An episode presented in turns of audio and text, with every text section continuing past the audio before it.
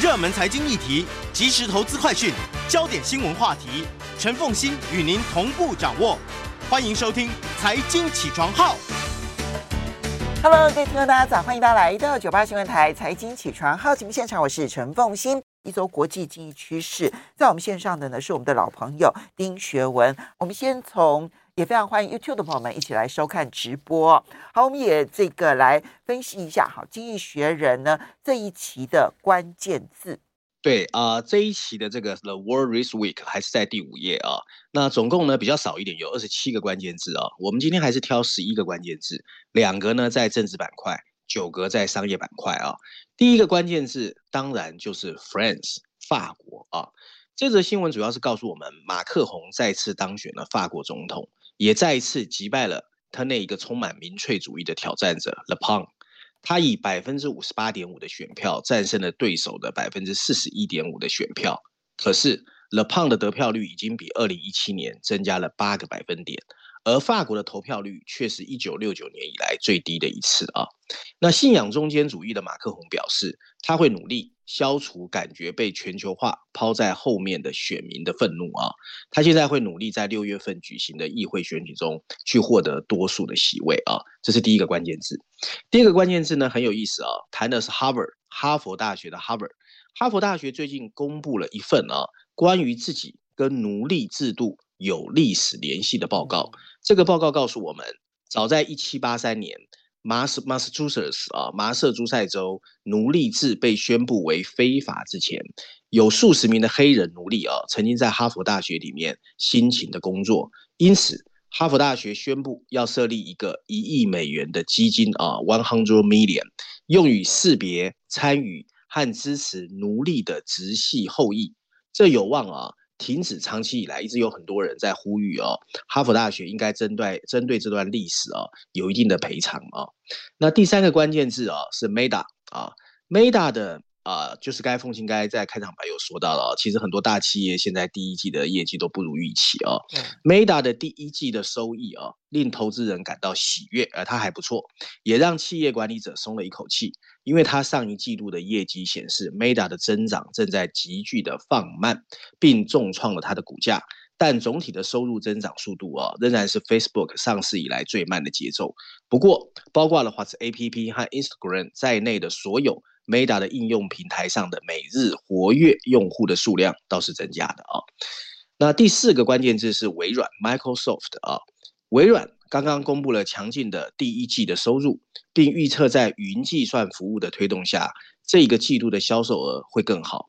它的 CEO Satya Nadella 啊表示，通货膨胀的环境其实对软体是有利的，因为企业会寻求用更少的钱做更多的事情。第五个关键字 Alphabet。啊，Google 的母公司 Alphabet 的广告收入在最近这个季度也是大幅增长，尽管增长速度跟疫情高峰时期有不同，但是这个企业表示，由于乌克兰战争对欧洲市场的巨大影响，它 YouTube 平台上的广告支出没有像预期那样的增长。Google 在搜索方面的营业额也受到经济担忧的影响比较小，反而同比增长了百分之二十五。第六个关键字。美国联准会 FED 啊，美国参议院确认啊，会任命 Leo Brenner 为美国联准会的副主席，正式成为现任主席鲍尔的副手。不过，由于民主党啊对 Lisa Cook 的支持席位不足法定需求，他们决定搁置啊这个 Cook 女士进入美国联准会联席会议的一个确认啊。Cook 女士有望成为第一个进入这个会议的黑人女性，尽管共和党一直认为。他是一个会利用职位宣扬激进主义的活跃分子。第七个关键是 Credit Suisse 瑞信银行啊，这是一个有关两家瑞士银行的故事。UBS 公布了十五年来最好的第一季的获利，可是 Credit Suisse 陷入了亏损，并决定对管理层进行全面的改革，而且宣布更换 CFO。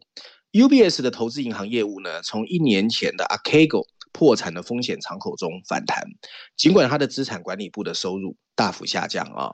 那 Credit Suisse 在亏损之际，投资银行和财富管理的业务同比下降。第八个关键字 Green Investors 绿色投资者，美国银行 BOA、Citibank 花旗银行和 Wells Fargo 富国银行的股东以压倒性的多数否决了不准美国这三大银行成为新的化石燃料项目融资的提议。这对绿色投资者来说是一个打击。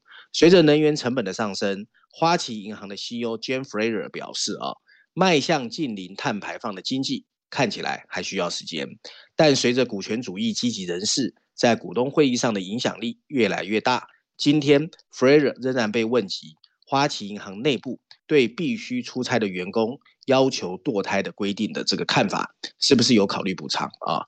第九个关键字呢，其实上个礼拜我们提过，就是美国最大的这个外送平台 Just Eat Takeaway。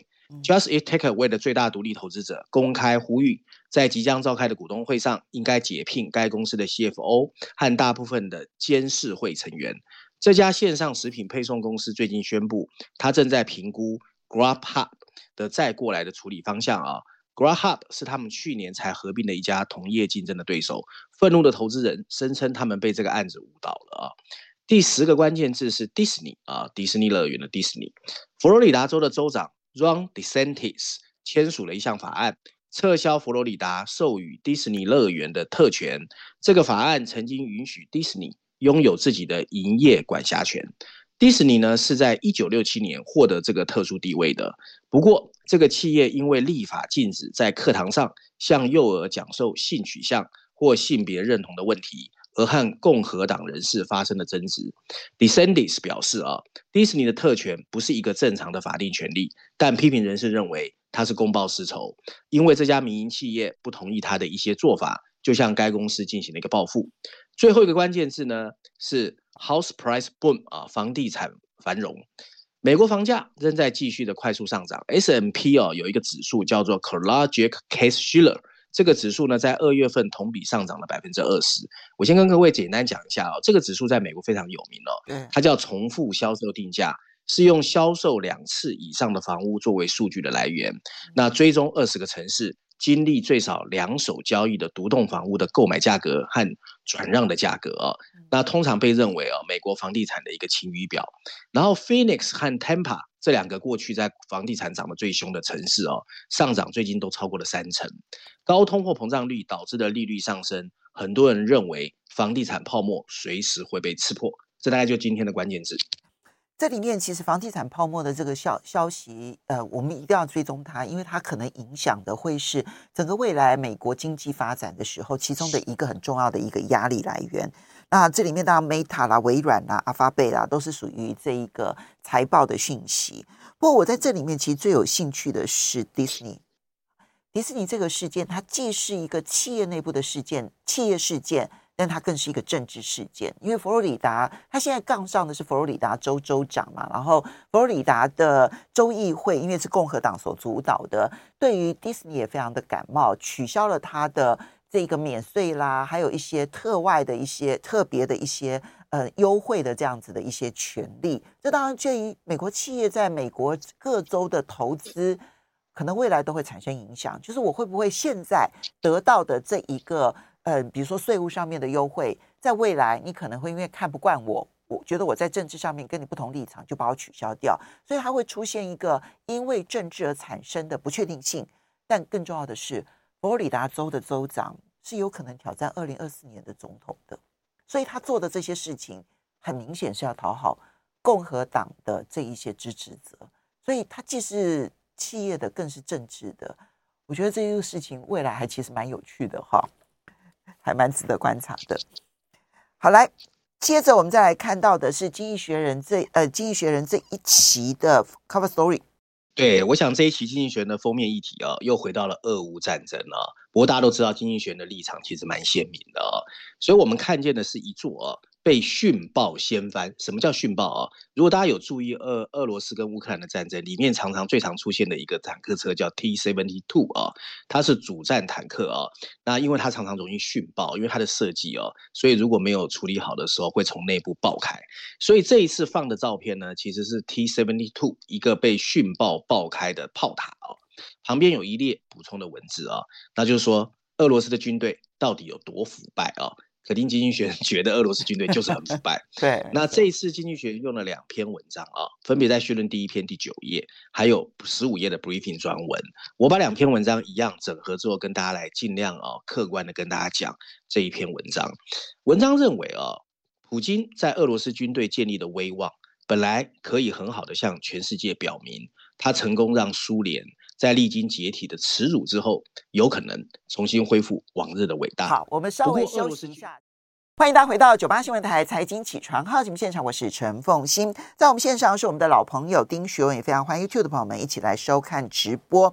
好，来这个到底俄罗斯的军队呢，它的腐败有多么的严重？那么，嗯，经济学人这期 Cover Story 呢，一开头的时候呢，说其实普京很有机会利用他在军队当中的威望，然后来证明俄罗斯的军队在苏联解体之后呢，已经重新站起来了。但是话锋一转，来，对，不过呢，俄罗斯军队哦，在乌克兰大家也看到他的糟糕进展哦，还有严重的损失。反而让他内部的缺陷暴露无遗。目前为止啊，入侵乌克兰对俄罗斯军队来说很像一场灾难。按照英国政府的宣称，已经大约有一万五千名的俄罗斯军人在过去两个月丧生，还有一千六百辆的装甲车、数十架的飞机，还有黑海舰队的舰艇陆续被摧毁。对乌克兰首都基辅的袭击，基本上来说也是一个混乱的失败。经济学人另外啊，还在十五页的 briefing 专文有进一步告诉我们，俄罗斯军队到底多腐败。按照购买力计算啊，俄罗斯的国防预算超过了两千五百亿美元，这是英国和法国的三倍。可是大部分呢，其实都被挥霍或者窃取一空了。普京和他的将领们对军队管理隐瞒了他们的入侵计划，这反映是。他们彼此缺乏信任，而军心涣散和补给不足的部队选择，就算抛弃了自己的军事装备，满脑子也只想获得克里姆林宫的奖赏。对普京来说，这是一个巨大的挫败。尽管他仍然控制着一个强大的文宣机器，帮忙掩饰、责备他的言论，但仍然已经威胁他在俄罗斯境内的地位。俄罗斯虽然幅员广阔，并始终渴望成为一个超级大国，但说到底，它仍然只是一个中等规模的政体，它的人口数量啊介于孟加拉和墨西哥之间，它的经济规模介于巴西和韩国之间，而它的出口份额只能排名在台湾和瑞士之间。而为了填补俄罗斯实力跟抱负之间的差距，并抵制他口中的美国侵犯，普京选择把全球注意力转向俄罗斯目前还可以自豪的唯一领域，那就是军事力量。可是经济学人认为啊。乌克兰的乌克兰战事的延宕不前，已经削弱了俄罗斯对超级大国地位的最后一次宣称。这场战争可能还会继续，但俄罗斯已经没有办法在其他领域像以往那样的运转。目前的战事发展其实值得我们欢迎，但需要警惕的是，这也让全球有可能直面一个拥有核武的国家，因为就算普京被击败了，他还是充满危险。整个情势发展能给北约的最重要讯息就是，他需要赶快提升他糟糕的防御系统，最好能建立一支很好的前线部队，让俄罗斯难以恣意妄为。要想在普京和俄罗斯军队的攻击下获得安全，经济学认为最好的办法就是让他完全没有机会发动进一步升级的战争。总而言之啊。经济学人还是一秉初衷，站在西方的角度，一口咬定腐败的俄罗斯军队深陷在乌克兰的泥沼中，难逃失败的结局。而失败的原因包括了军中的腐败、战略的僵化、设备的老旧，以及低估乌克兰人民的反抗意志。某些西方人士甚至已经感觉胜券在握，但另外一些观察人士也建议不要掉以轻心。普京四月二十七号在圣彼得堡发表的那番演说，让大家开始担心。他会不会真的动用搭配核子弹头的萨什啊萨马特洲际弹道飞弹来个玉石俱焚？最后，经济学人在 briefing 专文呢有一个段落引述了美国智库 CNA 的 Michael Kaufman 的一个论点。这个这个教授的论点是呢，他承认全球或许高估了俄罗斯的改革，也低估了俄罗斯军队的腐败。他也同意这场战争确实让大家看清楚了俄罗斯军队是一支什么样的军队。而他们想要执行的又是一个多么鲁莽的计划。不过，在一九九五年，有一篇啊，由 Stanford 大学的一个政治学家叫 James Fearon 写的论文中提到的文字最为客观。理性政府常常希望通过谈判来避免军事冲突，但是军事战争常常最后还会发生，就是因为对军对对方军事能力的误判。理论上，一个避免战争的和平协定应该要能够反映出两方的相对实力。不过这很不容易，因为这种相对实力很难清楚被判断出来。Fioron 继续说，领导人对自己的军事能力和作战意愿了若指掌。不过，其他国家不见得知道，在讨价还价的过程中，他们有动机歪曲这些讯息来获取更好的协议条款。这或许可以解释为什么俄罗斯在乌克兰战争中始终在想方设法夸大他真实的军事实力，因为这有用。不过啊，Donbas 战役呢，仍不足以让这些传言定调。或许目前的战况焦灼，跟俄罗斯军队过去的高调宣传相去甚远，但他们仍然有可能在乌克兰战争中取得胜利。事实上，接下来的几个礼拜最关键，全球军事决策者会大力关注俄罗斯取得的进展，以及俄罗斯军队的韧性、适应能力和领导统御。俄罗斯军队到底是不是真的像一把刀插进了老旧的木头一样腐败？我们其实很快就会知道。嗯，未来的顿巴斯会战会决定很多事情。不过，我觉得现在你看到昨天的裴洛西呢，他去了基辅，他所说的话。我真的觉得美国并不希望这场战争快速结束，相反的，嗯，就是就是就是刚刚里面所提到，现在西方已经有很多的人士认为乌克兰是会打赢的，所以呢，必须要打到乌克兰这个打到全部赢，然后乌克兰就可以宣称胜利。我觉得现在的很多人的态度是这个样子的，那这就使得那个战争的没完没了，恐怕要延续更长的一段时间了。好，接下来我们我们再来看到的是，你这边要挑选一个《伦敦金融时报》的社论，要特别来谈一下马斯克买下了 Twitter 之后，马斯克即将遭遇的媒体平台监管未来。嗯，这件事情我觉得在西方的媒体啊，包括了像这个《巨人伦敦金融时报》啦，《华尔街日报》啦，讨论度非常高。哎，我们来听看看《伦敦金融时报》的社论怎么讨论。对，《伦敦金融时报》的 focus 啊、哦，是在于监管这一块啊、哦。那很大原因是因为它来自欧洲嘛。那大家那凤馨知道欧洲有一个数位服务法嘛，嗯、所以我觉得它主要的重点放在这里啊、哦。它的标题写的是 Musk Twitter 还有审查新媒体所有者的必要性啊、哦。补充标题说的是特立独行的言论自由愿景。可能会跟欧盟的欧盟的监管法规哦发生冲突啊。文章一开始他说，如果你想从这个全球的首富为什么愿意出价四百四十亿美元收购 Twitter 看出什么端倪的话，那伊隆马斯克要么就是个小丑，要么就是个天才啊。不过马斯克高调而难以捉摸的个性确实蛮适合 Twitter 的，而且还可以成功引起人们的关注度。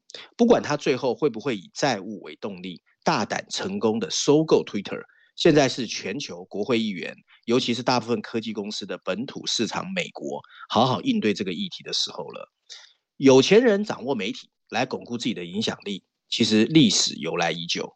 不过，Musk 拥有 Twitter 的可能发展，还是引起大家的担忧。你譬如说，Amazon 的创始人 Jeff Bezos 在二零一三年也曾经收购华盛顿邮报，可是没有太多人去关注当时的新闻。这很大部分其实还是跟 Musk 个人有关，他是不是适合作为一个拥有两亿两千九百万订户公司的守护者，还是他只是一个有着违反证券法规前科的人？这更大部分也因为监管社交媒体及所有者的法规其实已经不合时宜，他应该做出改变。反垄断和并购的监管机构可以在传统范围内认真审查 Musk 在 Twitter 上出价的安排。不过，大型社交网络的影响力这么大，以至于当他们易手的时候，就是换人经营的时候，监管机构应该要有能力决定新的所有权是不是符合大众的利益。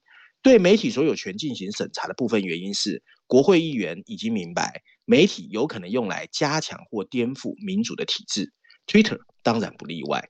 马斯克扩大夸大 Twitter 对人类重要性的言辞背后，有一个不容置疑的前提，那就是这个平台确实拥有巨大的政治影响力。这并不是说 Musk 是领导 Twitter 的合适人选，当然他有可能是。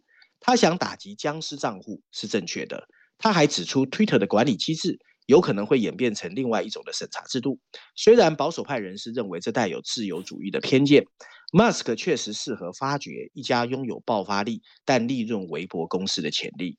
这不仅是因为它让电动车到太空旅行都成为有可能的一个 opportunity 机会啊，更因为它也是 Twitter 上最多产的用户之一。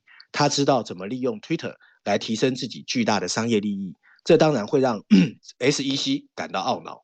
但 Musk 仍然一再表现出了对监管机构和董事会的藐视，这表明他一定会打着言论自由的旗号，想方设法在 Twitter 上大砍所有的管制计划。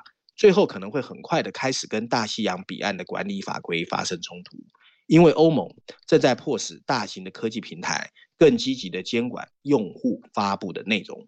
欧盟这个新的受期待的数位服务法，要求大型科技平台向监管机构披露他们怎么处理非法的内容、虚假的资讯和战争的文宣。科技公司会面临高达全球营业额百分之六的罚款，或因屡次违规而遭到下架。Musk 甚至还没有开始论述要怎么在成熟的民主体制中帮助 Twitter 对言论自由的不同定义找到一个出路，更不用说他要怎么在敌视言论自由的专制体制中继续运作。文章最后提到啊，另外一个 Musk 口中的言论自由产生的障碍，就是 Twitter 自身还是依赖着广告的商业模式，企业不会愿意在一个言论不受限制的媒体做广告，只有一个鲁莽或勇敢的人。才会愿意背负巨额的债务，收购一家备受瞩目的企业，而且这个企业还面临着方方面面的监管阻力，让他的利润越来越薄。马斯克却在这样的背景下出手了。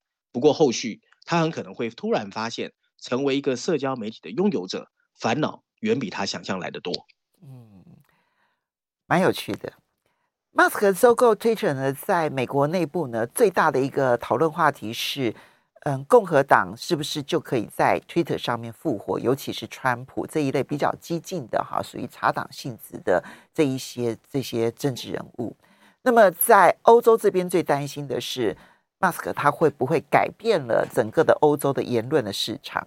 然后另外一个焦点的话题就是他跟中国关系非常良好，然后也引起了很多的讨论。所以你看到 Twitter 的影响力非常大。我们休息一下，马上。欢迎大家回到九八新闻台财经起床号节目现场，我是陈凤欣。在我们线上是我们的老朋友丁学文，也非常欢迎 YouTube 的朋友们一起来收看直播。好，接下来学文挑选的这一篇文章，我觉得蛮重要的。就《经济学人》警告，新兴经济体在未来可能会非常的惨吗？对我，我想《经济学人》其实确实非常担心新兴经济体，已经不止一次啊，他在呼吁大家要注意新兴经济体。他这次下的标题是：新兴经济体很可能会迎来。又一个失去的十年，利率上升、通货膨胀和地缘政治，对新兴市场来说就是一个有毒的组合啊。文章一开始他说，最近几年，希望通过经济增长进入富裕国家行列的新兴经济体，又面临了似乎永无止境的一系列的挫折。这里面包括了贸易紧张、疫情爆发、供应链混乱、通货膨胀，还有俄乌战争，都给他们带来了严重的打击。过去三年，新兴经济体有一半以上的人口，他生活的地方其实购买力的增长速度是落后美国的。这是一九八零年以来的第一次啊，因为有一段时间 emerging market 是很强的。国际货币基金组织 IMF 把新兴市场的经济产出 output 从去年开始大幅下调，随着疫情过后的形势发展，甚至成为了全球的焦点。一个失去的十年。就是经济增长放慢、反复发生金融危机，还有社会动荡的时期，越来越有可能在新兴市场发生。新兴经济体以前其实经历过类似的困难时期，在二十世纪六七零年代，他们享受了一段相对繁荣的时期，并让人们对新兴经济体的前景感到乐观。不过，从那个时光过后，他们迎来了一个。纽约大学的经济学教授 William Easterly 称之为“八零八零九零年代失去的十年”。他截至一九九零年的过去十年间，新兴经济体的人均 GDP 的年增长率降到了零以下。从九零年代末期开始，他才因为全球化慢慢又重新复苏。然而，最近钟摆又摆回了。事实证明，进一步的经济增长越来越难实现，新兴经济体正面临着结构性的障碍。比如金融危机和贸易模式的变化，这让人想起八零年代、九零年代时期他们面临的那个十年，财政压力构成了最严重的一个威胁。八零年代初，美国联准会为了抑制通货膨胀，大幅提高了利率。对于前几年大量举债的贫穷经济体来说，随之而来的金融状况紧缩，还有美元走强，让他们难以承受。随之而来的就是一波又一波的债务和银行危机。其中一些情况跟今天非常类似。在二零一零年代，新兴经济体的公共和私人债务占 GDP 的比例稳步上升，然后疫情开始飙升。现在，中等收入经济体的公共债务比率已经创下了历史新高，而最贫穷国家的债务上升到九零年代令人疲惫不堪的水准。在全球七十多个低收入的国家中，包括查德和索马利亚在内的全球百分之十以上的国家，大概十个左右，已经面临了不可持续的债务负担。而根据世界银行的数据，另外有百分之五十的人，包括伊索比亚和缅甸，也面临了步入后尘的风险。十年前，大概只有三分之一的穷国陷入债务的困境，或处于债务困境的高风险之中。不过，俄罗斯入侵乌克兰加剧了粮食和能源成本的飙升，小麦和石油都比一年前贵了五成。对于进口国来说，这新增的食品和能源补贴的财政成本，耗尽了本身通货储备，并对经济增长造成的压力。物价上涨还加剧了富裕国家央行收紧货币政策的压力。投资者预计，美国联准会会在二零二二年把基准利率提高三个百分点，这会从这是九零年代以来最大幅度的升息。再加上美国联准会资产负债表缩表的影响，这次紧缩也会是八零年代以来最引人注目的一次。市场已经在向脆弱的新兴经济体施加压力，随着资本流向美国，追逐更高的利率，美元在走强。在过去一年，美元升值了一成以上，新兴经济体的融资成本随之上升。今年夏天以来，中等新兴经济体的债券值利率已经上升了百分之三十。国际货币基金组织 IMF 的资料显示，债券交易处于不良水准的发行人所占份额增加了一倍，达到了五分之一。这包括乌克兰，也包括埃及和加纳。更多国家可能会仿效斯里兰卡的做法，就是宣布啊没有办法偿还债务。如果这样发生，系统性危机就有可能发生。另一个不利因素是全球贸易。长期以来，发展中经济体的财富一直跟它同步上升和下降。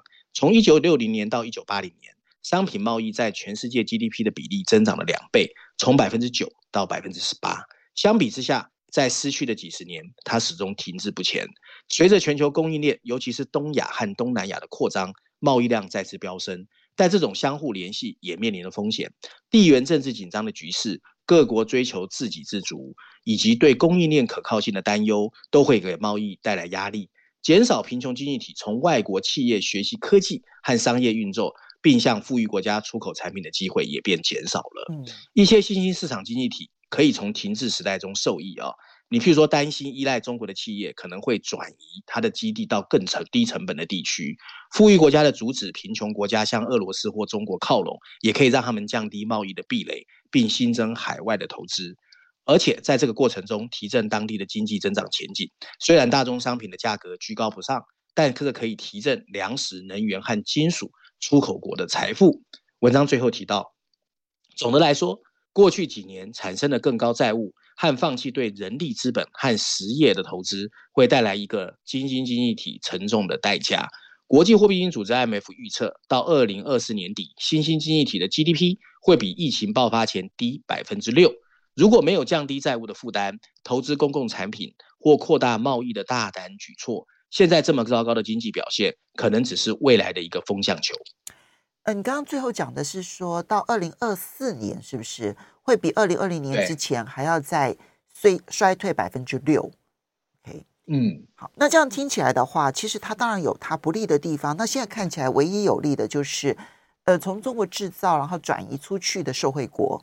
然后第二类呢是西方积极拉拢，然后在地缘政治上面希望拉拢，然后给予好处的这些国家。然后第三个是原物料大国，看起来是这三类稍微的有一点机会了。没错。那这样听起来，东南亚稍微好一点。可是这样子的话，嗯，其他尤其是中亚、东非这呃中亚非这一块，恐怕就很难哦。中东亚非这一块，要要小心注意了。不，你知道，其实不管是利率上升啦、通膨啦，或地缘政治，都不是这些新兴国家能够操控的啊，它都是操控在大国手上啊。对呀，但倒霉的是他们。好了。最后，我们来呃谈一下《经济学人》挑选了有一篇文章啊，谈的是中国大陆似乎太过重视人民币，而显现出慌张失措。我们大概只有一分半钟，很快的说明一下。哦，行，我简单说一下啊，这一期跟中国大陆有关的有七篇，其实蛮多的。那财经板块第二篇第五十八页，他谈的是这样，他就说呢，其实你从方方面面去看哦，中国大陆都很像一个富裕国家，可是你看到他对于人民币颠簸的担忧，又很像一个新兴经济体。所以你从他所有的经济举措中哦，其实每一次只要人民币有贬值的压力，他就把人民币贬值要稳住当做第一要务。可是因为这样子，你看到他最近的人民银行的动作，就不敢有太大幅度的动作，他只想去维稳人民币。可是这会进一步影响到他只剩下财政政策的措施。所以财政政策的措施就是我们前几天看到习近平公开开会说要扩大基础建设的投资嘛。所以经济学人认为这会让他看起来越来越慌张失措，所以他应该学会啊放掉对人民币那么担忧的一个历史情节，好好关注他的经济发展。这大概是这篇文章的重点。好，这可以再关注了。就是到底要不要花那么多心思在人民币身上？他提醒的就是说，因为货币政策本来认为中国大陆会采取更宽松的货币政策，但没有预期中那么宽松。其实没有预期那么宽松，其实担心就是人民币贬值啊。好，我们要非常谢谢学伟啊，非常谢谢大家，谢谢。